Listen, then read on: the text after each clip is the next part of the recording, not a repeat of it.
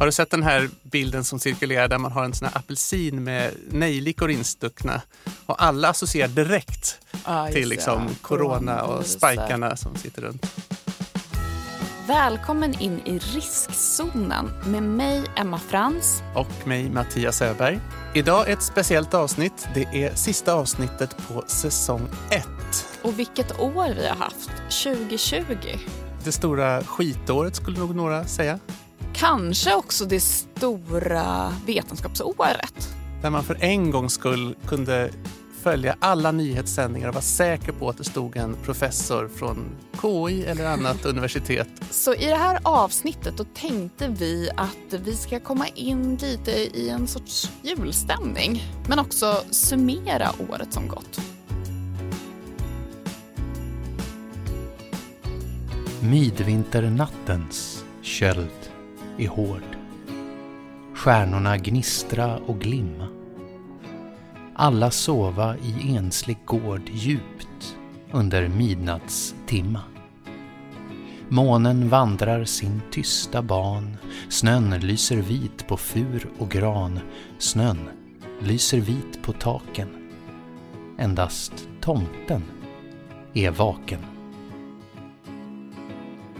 Är du en människa som älskar julen eller som tycker julen mest är stressig? Och...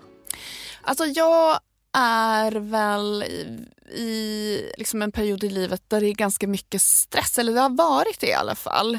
Och jag tänker mig att även om det på många sätt har varit ett eh, väldigt eh, tråkigt år på många sätt så tycker jag faktiskt att jag känner mig lite mindre stressad i år.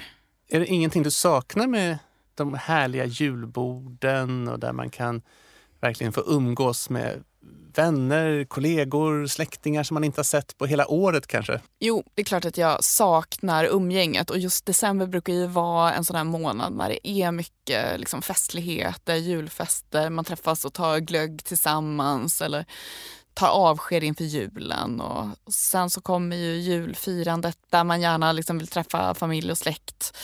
Och även nyår kommer ju inte vara som vanligt i år. Så det känns väldigt vemodigt på det sättet. Men jag känner ändå trots allt att lite mindre stress. Så det är liksom lite mindre av allting. Det är lite mindre av det roliga men det kanske också är lite mindre av det jobbiga.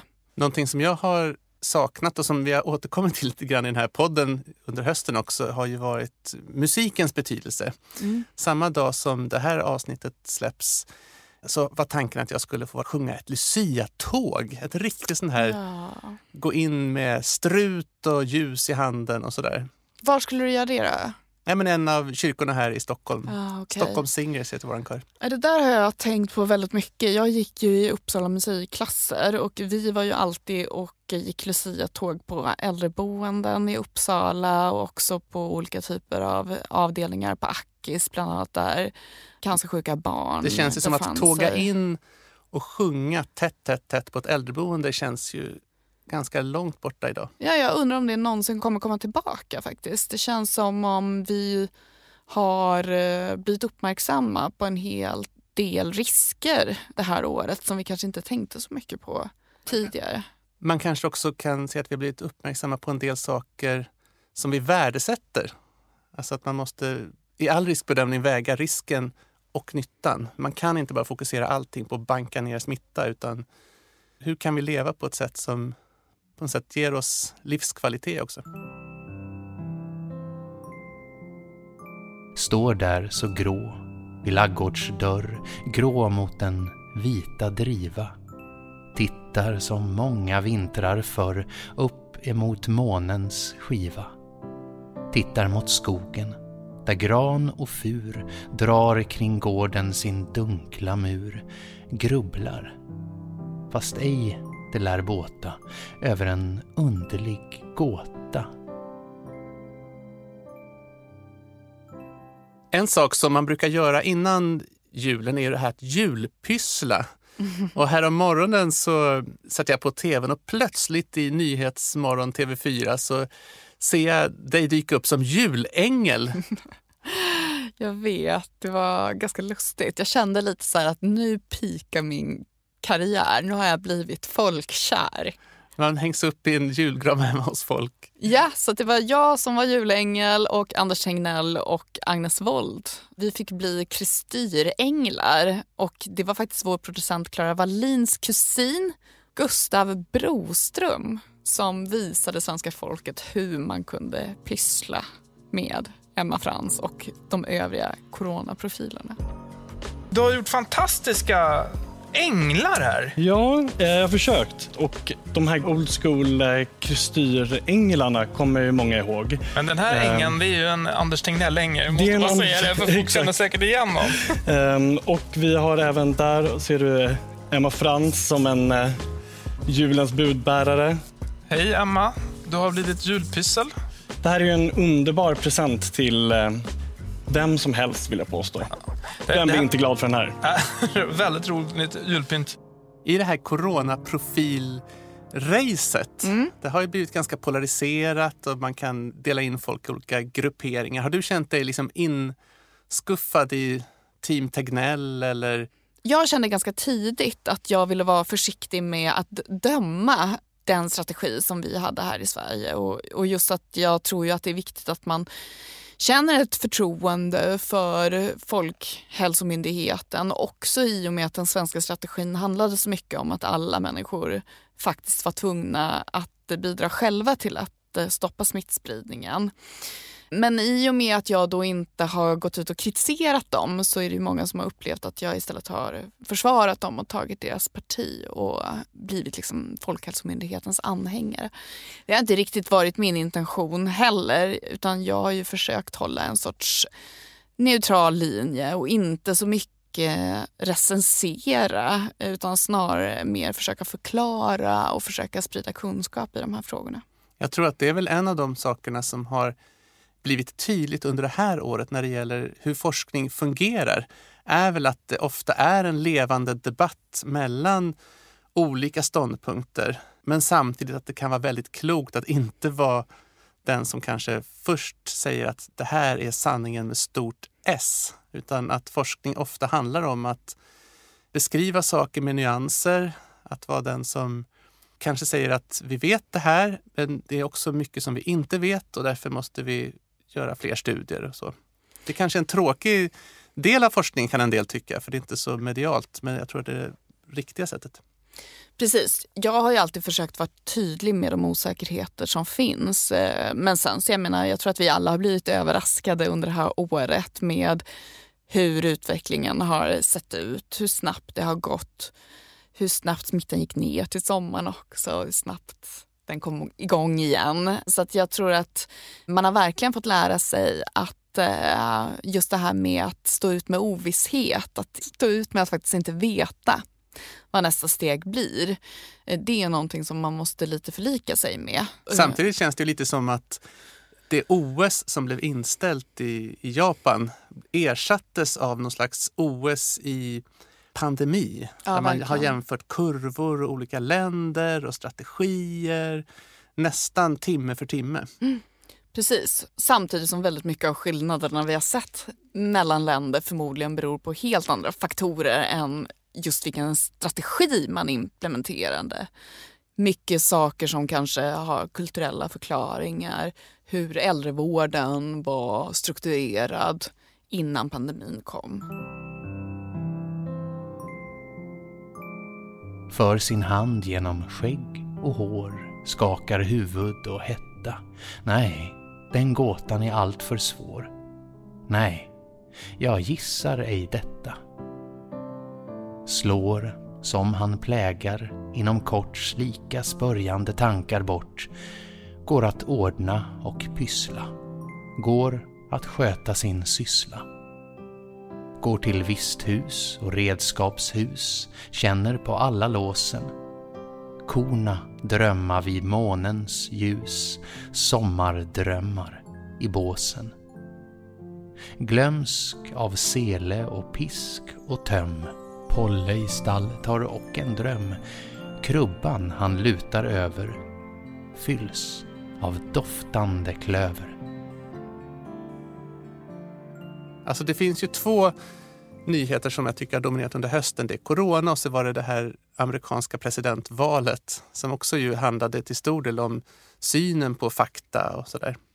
Och coronapandemin präglade ju också väldigt mycket USA-valet och många tror ju kanske att hade det inte kommit en pandemi då hade Trump blivit omvald. Tonight we're seeing all over this nation, all cities and all parts of the country, indeed across the world, an outpouring of joy, of hope, renewed faith in tomorrow, bring a better day. En sak med den amerikanska politiken som skiljer sig från den svenska är ju att jag tycker synen på forskning och utbildning är mer närvarande. Det kan ju dels bero på att de ofta har en högre utbildning, de politiker som är med på toppen, än vad vi har tradition av i Sverige. Men det kan ju också ha att göra med att man har politiskt polariserad vetenskap i USA på ett annat sätt än vad vi har i Sverige. Där följer ju synen på en del av jag menar, hälsovård och vad som är viktig forskning följer ju till viss del de två partiernas Klimatforskning har ju varit en sån. Ja. Mm. Precis, och särskilt tror jag de senaste fyra åren när Trump har varit vid makten. För att Trump har ju varit, han är ju en, jag skulle kalla honom för en uttalad vetenskapsförnekare. Han har ju varit med och spridit eh, felaktigheter om till exempel kopplingar mellan eh, vaccin och autism. Som de brukar säga i andra radioprogram att nu är personen här inte och kan försvara sig själv. Men jag skulle Nej. säga att han kanske skulle själv beskriva sig som att skepticism är också en del av den vetenskapliga processen. Att man måste Jag våga tror inte han skulle ifrågasätta uttrycka auktoriteter. sig på ett så sofistikerat sätt. Alltså han prioriterar ju ekonomin. Och det kommer han göra även när det finns forskare som säger att nej men vi kan inte hålla på med fracking och jag menar fossila utsläpp det är dåligt för vår planet och så vidare. Om Trump är lite av en vetenskapsförnekare, hur skulle du karaktärisera Biden? Alltså, de har ju till och med haft en sån diskussion där Trump har varnat för att Biden kommer lyssna på forskarna. Och då har Biden sagt att ja, det kommer jag göra. Och det är ju liksom någonting som han också har pratat om. Jag menar, USA har ju haft det väldigt tufft nu under pandemin på många sätt. Och eh, Biden har ju pratat väldigt mycket om att om jag kommer till makten då kommer jag liksom lyssna på vad forskarna säger och så vidare. Samtidigt så är det ju också, jag menar mycket av det som han pratar om att han ska införa är till exempel krav på munskydd och där är det ju någonting, det vet ju vi här i Sverige, att det finns ändå lite delade meningar kring hur pass effektiv den åtgärden är ute i offentligheten. Så jag menar, det låter ju väldigt bra att ja, jag kommer lyssna på forskarna, men i år så tycker jag ju också att det har blivit ganska uppenbart att det är inte helt enkelt. För ibland så säger forskare olika saker, de kanske inkluderar olika perspektiv, olika många parametrar i sin bedömning. Och ibland så är det ju också lite osäkert forskningsläge helt enkelt. Går till stängslet för lamm och får, ser hur de sova där inne. Går till hönsen där tuppen står stolt på sin högsta pinne. Karo i hundbots halm mår gott, vaknar och viftar svansen smått. Karo sin tomte känner, de är och goda vänner. En av de saker som man har följt noga under året har ju varit dödligheten. Om den är mer än normalt eller mindre än normalt och hur den har varierat över tiden. Hur har det sett ut egentligen? Har vi haft en överdödlighet under 2020? Ja, alltså när vi spelar in den här podden så är ju inte 2020 helt avslutat och det finns ju fördröjningar också i den här rapporteringen. Men i våras så kunde man ju se en tydlig överdödlighet eh, och sen så gick det här ner under våren, närmare sommaren. Och under sommaren så kunde man faktiskt se en tendens till underdödlighet. Sen nu under hösten då med den här andra vågen så börjar man se en överdödlighet igen. Så jag tror att när vi summerar året så tror jag nog att vi kommer se en viss överdödlighet. Faktiskt. Men vi har ju några veckor på oss nu att ta igen det här. Finns det något hopp om att julen och helgerna nu som kommer kan ha lite underdödlighet så att vi kommer tillbaka till normalläge? Jag tror inte att den kommer bli så pass eh, tydlig så att vi hämtar igen det som hände då i våras och det som har hänt nu under hösten. Men det är ändå en intressant fråga för normalt sett så är det faktiskt en viss ökad dödlighet omkring nyårs och eh, julhelgen. Det finns faktiskt eh, vetenskapligt stöd för att vår risk för att drabbas av hjärtinfarkt ökar under jul och nyår. Visste du det? Nej, men jag kan tänka mig att det kan ha att göra med lite grann hur man lever, vad man stoppar i sig för någonting. Ja, du tänker direkt på Jag tänker lite julbordseffekt. Alltså. Ja. Och vad tänker du då? Du är ju toxikolog. Är det något särskilt där på julbordet som du tycker att du blir lite oroad över? Alltså på julbordet, vi kan prata länge om julbordet och vilka gifter som finns på julbordet. Men jag skulle säga att det gift som kanske påverkar hjärt-kärlsjukdomen ganska mycket generellt sett är väl alkohol, Ja. eh, högt intag av väldigt fet mat.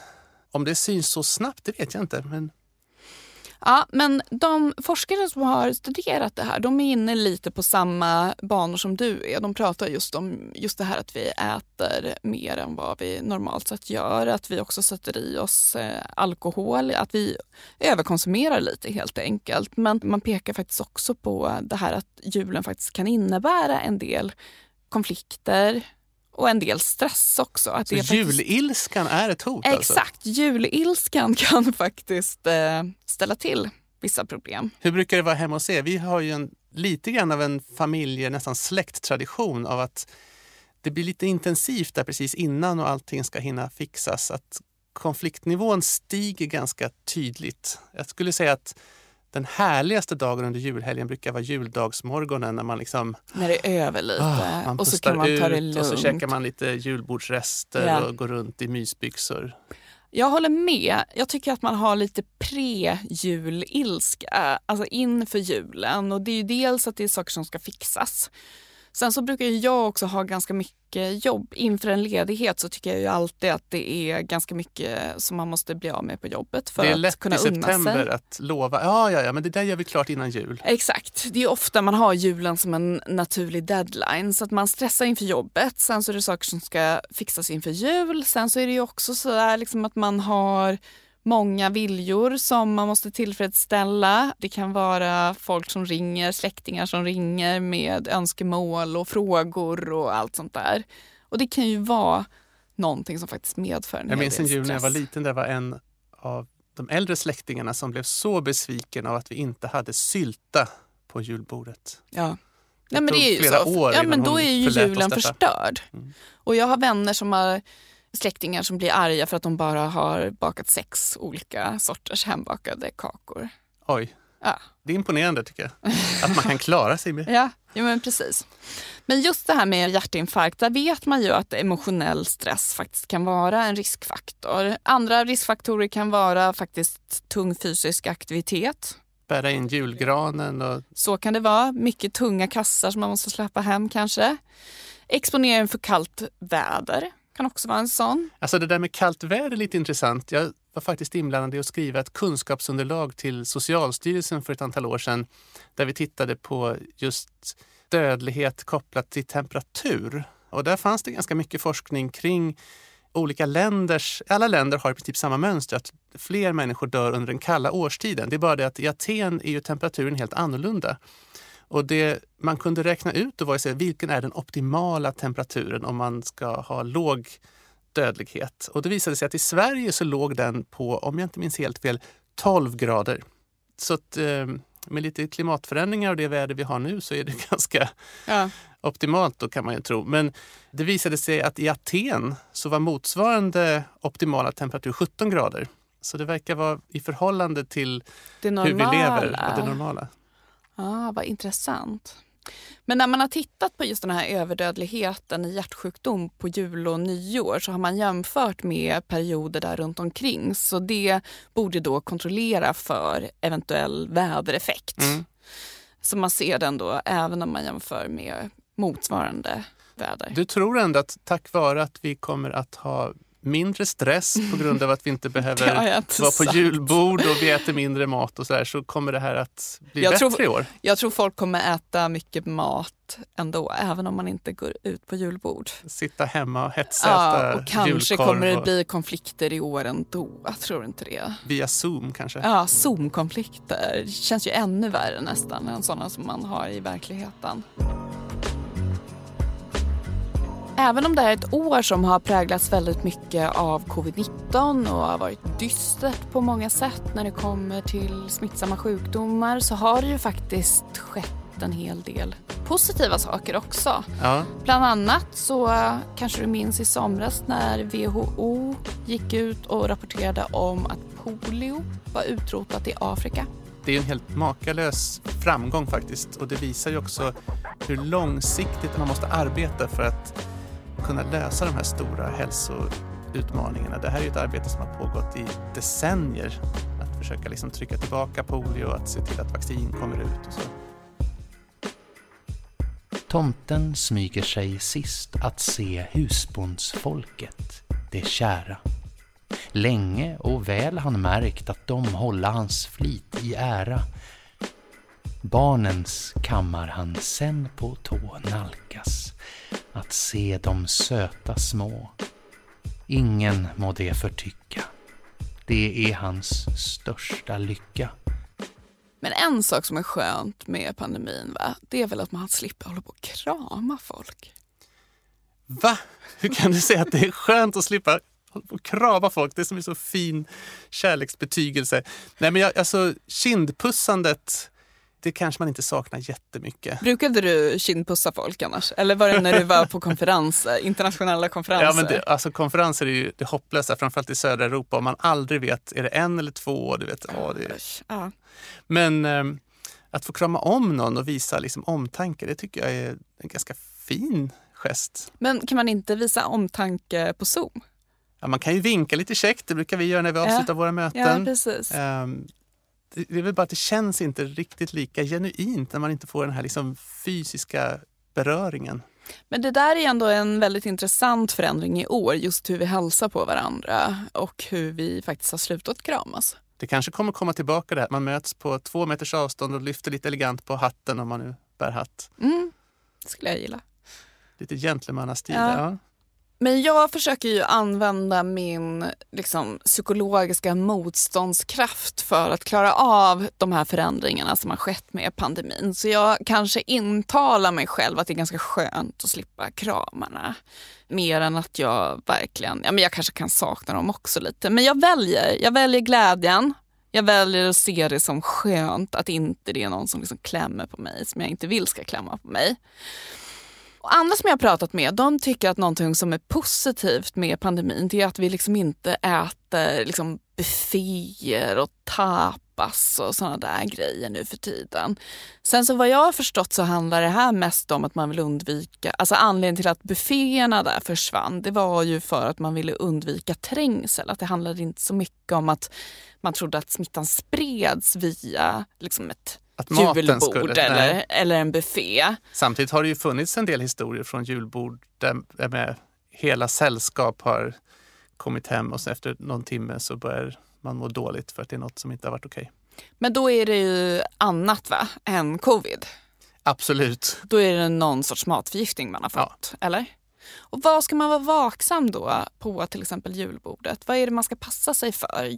Jag tror jag hörde någon gång om det här med botulism, att det finns någon sorts bakterie som kan vara jättefarlig. Kan, kan man bli förlamad till och med, eller? Ja, men alltså, botox har du hört talas om, Ja. som folk sprutar in för att bli av med rynkor. Det är ju helt enkelt ett väldigt, väldigt Det starkt... betalar ju folk dyra pengar ja, ja, ja, för. men det finns ju mycket billigare sätt om man vill bara bli slapp lite rakt igenom. Ja. Problemet är väl att om dosen är lite för hög då så blir man lite väl slapp. Så att det kan vara svårt att överleva helt enkelt. Ja, men det är alltså en bakterie, Clostridium botulinum, som kan bilda det här giftet, botulinumgiftet, Ja. och som är ett nervgift. Är det samma som används i botox Ja. alltså? Ja, men det är verkligen det. Och det, det är ju helt snurrigt egentligen. Men den här bakterien, den är anaerob, det vill säga den gillar inte syre. Och den kan dyka upp i vissa typer av inläggningar och Ja, för det är det jag har. Den här typiska jul, så alltså jag blir alltid så nervös när min mamma säger att Nej, men jag har gravat den här laxen själv eller jag har lagt in den här sillen själv. Ja. Nej, men alltså det, som, det är klart att den hämmas ju väldigt mycket av låg temperatur. Då växer den inte. Den här bakterien klarar inte heller om det blir för surt och salt och socker i vattnet. gör ju att de här fiskarna blir oåtkomliga för bakterien. Så att det är ju extremt låg risk. Men fortfarande okej. i mycket... Och särskilt om man har frysit in laxen eller något sånt där innan. Ja, men då växer ju inte medan den är i frysen i alla fall. Ah, att säga. Men vi har också en hel del kemikalier som vi använder för att för säga, vara säkra på att vi har tryckt undan den här typen av bakterier. I mycket sån här processad mat, alltså skinkor och korvar och sånt där, så blandar man ju i konserveringsmedel som just är gjort för att garantera att den här bakterien inte ska komma. För om den får tillfälle att växa så blir man ju rejält dålig och kan till och med dö. Så tillsatser i mat behöver De- man inte vara så rädd för. Nej, alltså det gäller väl att förstå att de finns där av en anledning. Det, det är liksom ingen som häller i de här Bara för skojs Bara skull, för att bara för korven- att förgifta oss lite grann. Nej, nej, visst. Nej, vill man bli förgiftad då finns det ju andra saker också i maten. Just på julbordet så är det ju ganska späckat med spännande gifter. Saffran, är det giftigt? Ja, ja. Alltså du kan... För det har jag Jul, hört att... hela att julbordet, du behöver inte vara ledsen för att du inte får äta julbord. För där finns ju hela giftspektrat. Saffran definitivt. Om du får äta för mycket saffran, det räcker alltså för ett barn mer än en... en bebis ska inte sätta i sig en påse va? Nej, nej, alltså redan vid en halv påse så bör det nog ringa Giftinformationscentralen. För att det kan bli ganska jobbiga reaktioner, framförallt från magen, att man kräks och så, när det gäller saffran. Men du sa att det var inte bara saffran? Utan det var Nej, alltså många av de här jul... Kanel, är ju ett kanel? ämne som är, också finns kostrekommendationer för faktiskt. Jaså, Ja, ja. för kanel tänker jag mig är någonting som man pratar om att det är så antiinflammatoriskt, att det är så himla nyttigt att få i sig kanel. På kanelen tänker du? Det är det du syftar på att man kan bli? att Det är väl inte speciellt nyttigt? För det här är någonting jag ger mina barn i alla fall, att de kan få det på gröten. Jo, men alltså, I kanel så finns det ett ämne som heter kumarin. Och det kan skada levern om man äter det under liksom lång tid. Och då handlar det om storleksordningen, jag menar, håller du dig under en tesked, en och en halv tesked per dag så är det liksom safe. Men Fast då- ändå, det här tror inte jag folk vet. nej, leverskadande kanel, ja, men det säger man, det är bara att hoppa över hela julbordet. Nej, jag bara skojar. Nej, men alltså, jag skojar inte om att kanel kan vara levertoxiskt. Så det är bara att gå in på Livsmedelsverket och googla på kanel så kommer du hitta Varför alla möjliga pratar man om kanel som så himla nyttigt då? Ja, det vet jag inte, men är det inte så att man Är det antiinflammatoriskt? antagligen inte, Nej. är min gissning. Men det finns en handfull små studier där man har jämfört personer som ätit kanelkapslar med kontrollpersoner och där såg man faktiskt en liten antiinflammatorisk effekt.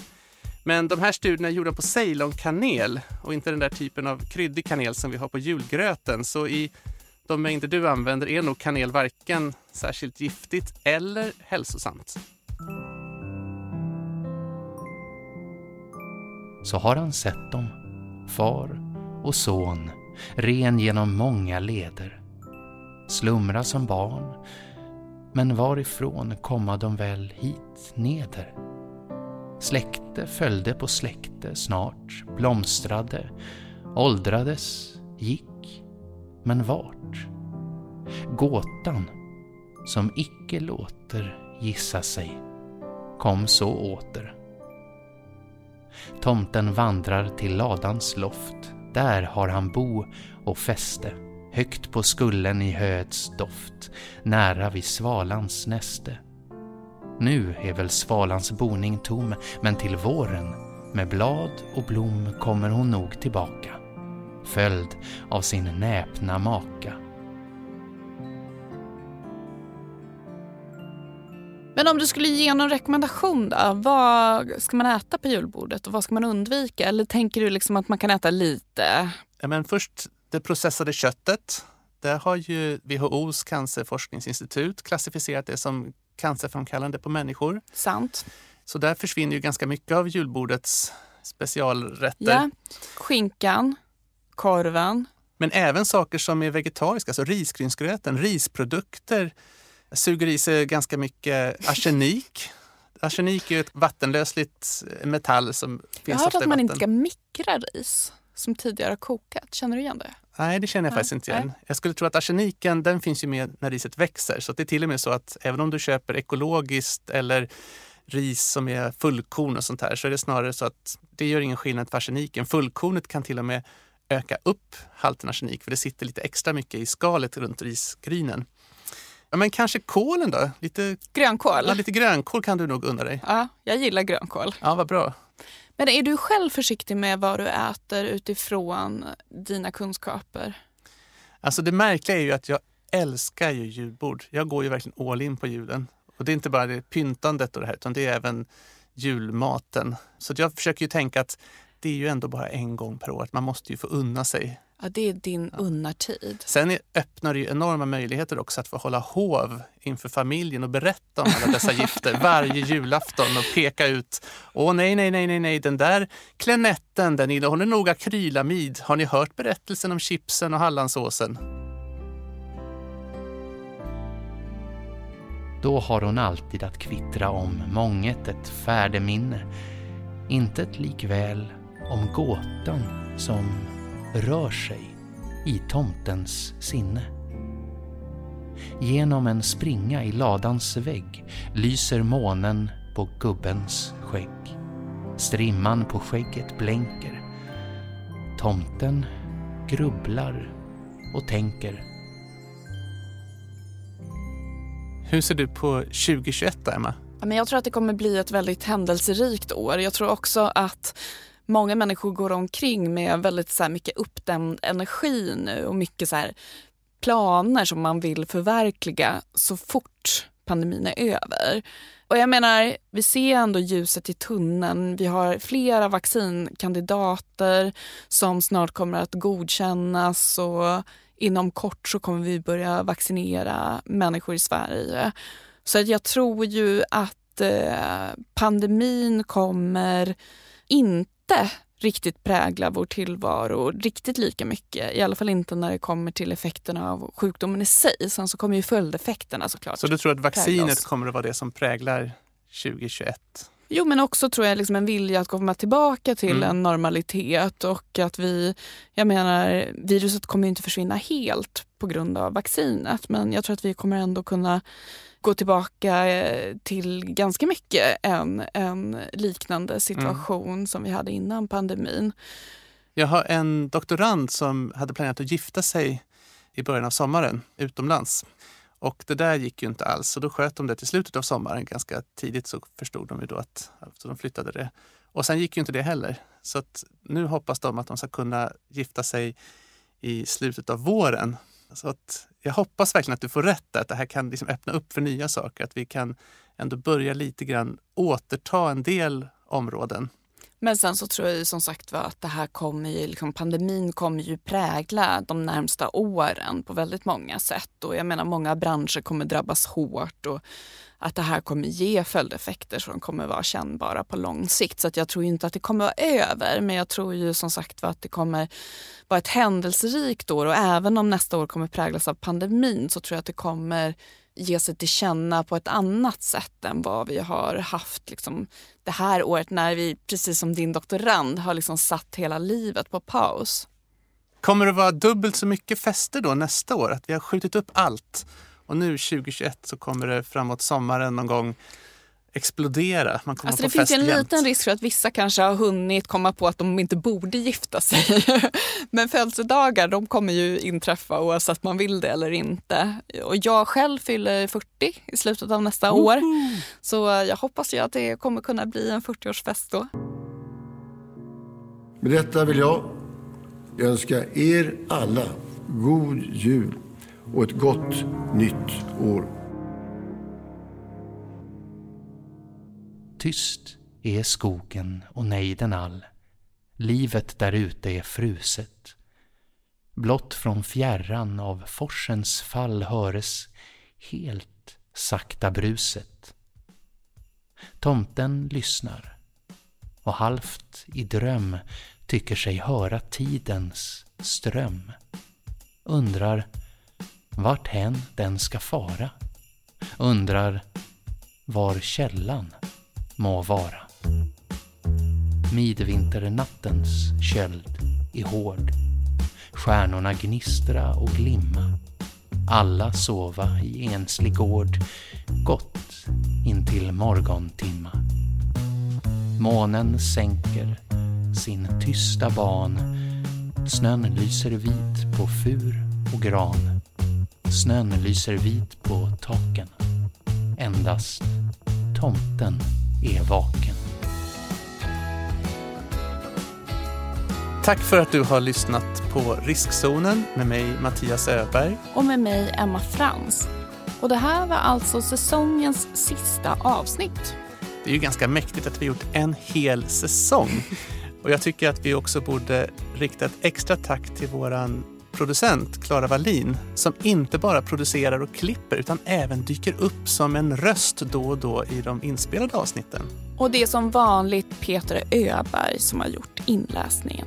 Vill ni vara helt säkra på att inte missa något när vi drar igång säsong två så är mitt bästa tips att ni prenumererar på podden i den app som ni använder för att lyssna på podden. Och har ni idéer kring vad vi borde ta upp under säsong två? Vad ska de göra då, Emma? Då tycker jag att ni ska gå in och följa oss på Facebook där ni också kan skicka meddelanden och skriva kommentarer. Vi riktar också ett stort tack till forskningsrådet Formas som har gjort det möjligt för oss att göra den här podden nu i höst och vill önska alla er som har lyssnat riktigt god jul och ett Gott nytt år!